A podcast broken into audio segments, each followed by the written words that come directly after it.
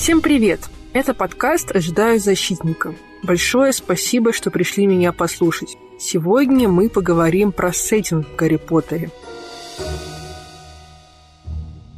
Сеттинг – это художественный мир, те реалии, в которых происходит действие. Это может быть страна, город, учреждение, среда, может быть какая-то дата, типа Новый год или Хэллоуин, и атмосфера такая новогодняя или хэллоуинская. Сеттинг Гарри Поттера – это волшебная школа. В контексте Гарри Поттера очень важно говорить о сеттинге, потому что нельзя э, недооценивать э, то волшебство, которым является художественный мир этих книг. В той среде, которую создала Роулинг, возможны сиквелы, приквелы, сериалы, которых нет на момент записи данного подкаста, но они определенно будут. Итак, э, фанфики, тематические парки. В принципе, из этой среды можно вынуть главных героев, дать им покурить в сторонке, а самим поиграть на этой игровой площадке, представляя, как мы или новые персонажи поступаем в Хогвартс, тусим в гостиной нашего факультета, играем в квидич и так далее. Читатели очень любят хорошо прописанный сеттинг. Доказательством этого является факт популярности так называемых производственных романов. Производственный роман — это такое произведение, где в центре повествования находится профессионал на месте своей работы и выполняющий, собственно, свою работу. Можно рассказать сразу о таком представителе, как Артур Хейли, очень популярный автор. У него есть роман, например, «Отель», про работу отеля, про работу аэропорта. Окончательный диагноз про больницу. И это еще не весь список. Стивен Кинг в книге «Как писать книги» писал о том, что всегда очень интересно читать, писать, ну, собственно, наблюдать за тем, как работает человек. Лично моя любимая книга у Кинга – это «Страна радости» Джойленд. Там 19-летний парнишка приходит работать в парк развлечений. И вот описание того, как он обслуживает аттракционы, комнату страха, комнату смеха, вагончики для детей, колесо обозрения, как он пускает посетителей на эти аттракционы, убирает за ними мусор, продает хот-доги, одевается в костюм гигантской собаки и развлекает детей. Вот подробное описание этой всей рутины это очень увлекательное чтиво. Но в романе как бы есть э, истории про привидений, про маньяка, ну, все таки это Стивен Кинг. Но это все проходит задним фоном. Собственно, возвращаясь к Гарри Поттеру, что сделала Роулинг для своего сеттинга? Взяла обычные институции, такие как закрытую школу, спортивную площадку, вокзал, министерство, больницу, тюрьму, банк, э, улицу с магазинами, и оволшебнила их. Что там есть в школе? Лестницы. Давайте сделаем так, чтобы они двигались.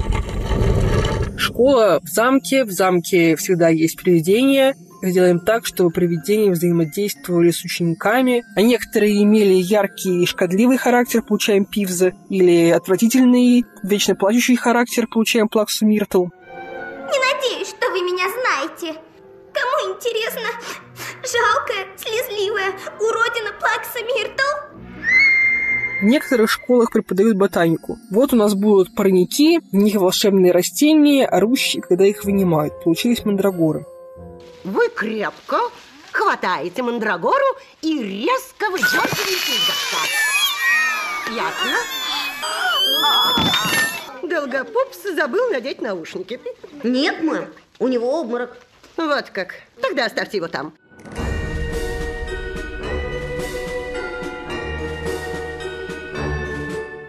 Настало в нашем эпизоде время привести пример. Я сделаю нежданное. Вы, наверное, думали, что я сейчас зачитаю описание школы, а я сделаю финт ушами и зачитаю описание больницы Святого Мунга. Мне очень нравится описание больницы, потому что это, так скажем, в кавычках, рождественские эпизоды. Гарри идет туда в гости к Артуру Уизли под самое Рождество, и атмосфера праздника, что, как говорится, витает в воздухе. Я люблю прослушивать эти эпизоды в аудиоверсии, когда мы с братом в декабре наряжаем елку. Гарри Поттер и Орден Феникса.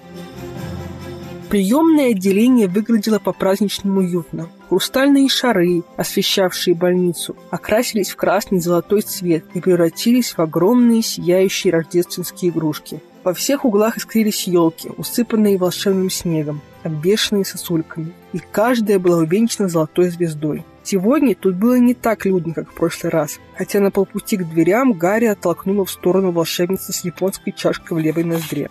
Семейный спор, а? Усмехнулась блондинка за столом. Сегодня его у меня третий. Недуги заклятий, пятый этаж. Дальше я немножко пропущу и перейду к моему любимому моменту.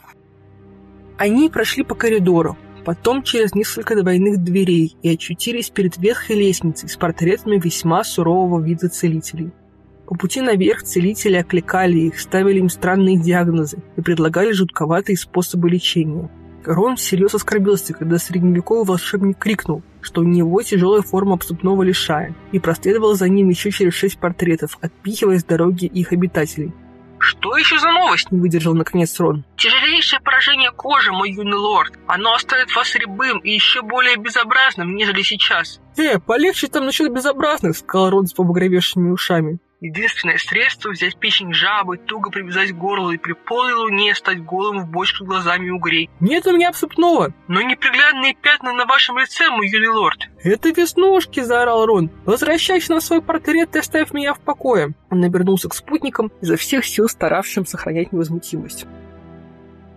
Вот так Роулинг погружает нас в атмосферу с помощью деталей, елки, шары, волшебный снег, японская чашечка в ноздре и с помощью вопроса «что если?». Что если в больнице висят живые портреты целителей, как бы они взаимодействовали с посетителями? В результате вот такая вот забавная сценка.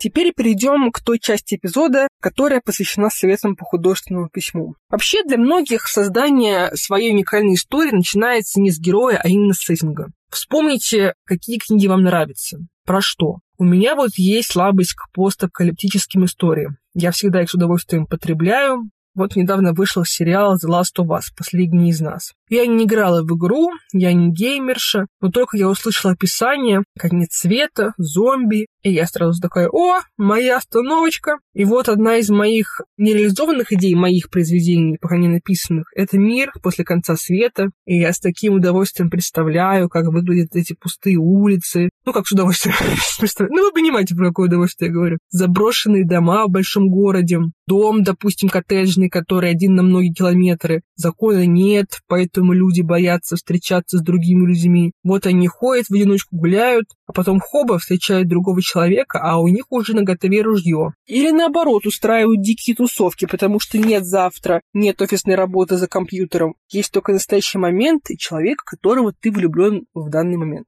Это то, что вдохновляет меня. Вас может вдохновлять что-то другое. Представьте, что вы ребенок, и вы выбираете, кем хотите стать, когда вырастете. Допустим, вас интересует мир журналистики. Забудьте то, что вы знаете, будучи взрослым, что нет свободы слова и прочее. Вот вам интересна журналистика. Вот пишите про нее. Опишите, как работает издательский дом, как там между этажами бегают редактора, как журналист садится на самолет, чтобы с кем-то встретиться, как берет свое любимое звукозаписывающее устройство, чтобы записать интервью. Вы можете писать этот мир через призму розовых очков, а можете, наоборот, показать всю клоаку, все темное, грязное, потаенное.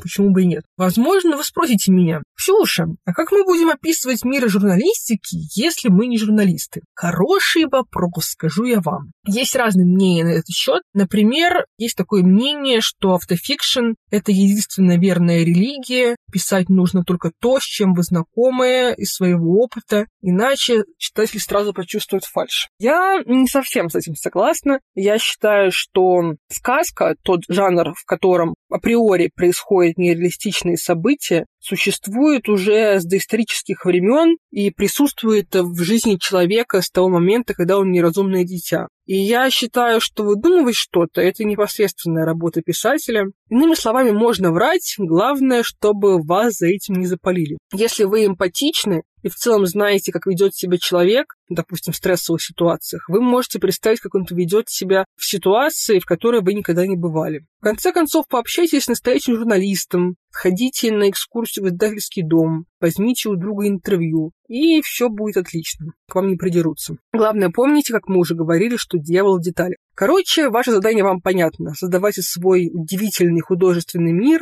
наблюдайте за тем, каким примочком обращаются писатели, которые создают э, классный сеттинг в своих книгах. Спасибо, что провели это время со мной. Ставьте лайки, оставляйте комментарии, подписывайтесь. И читайте, и мечтайте, и творите. Увидимся через неделю.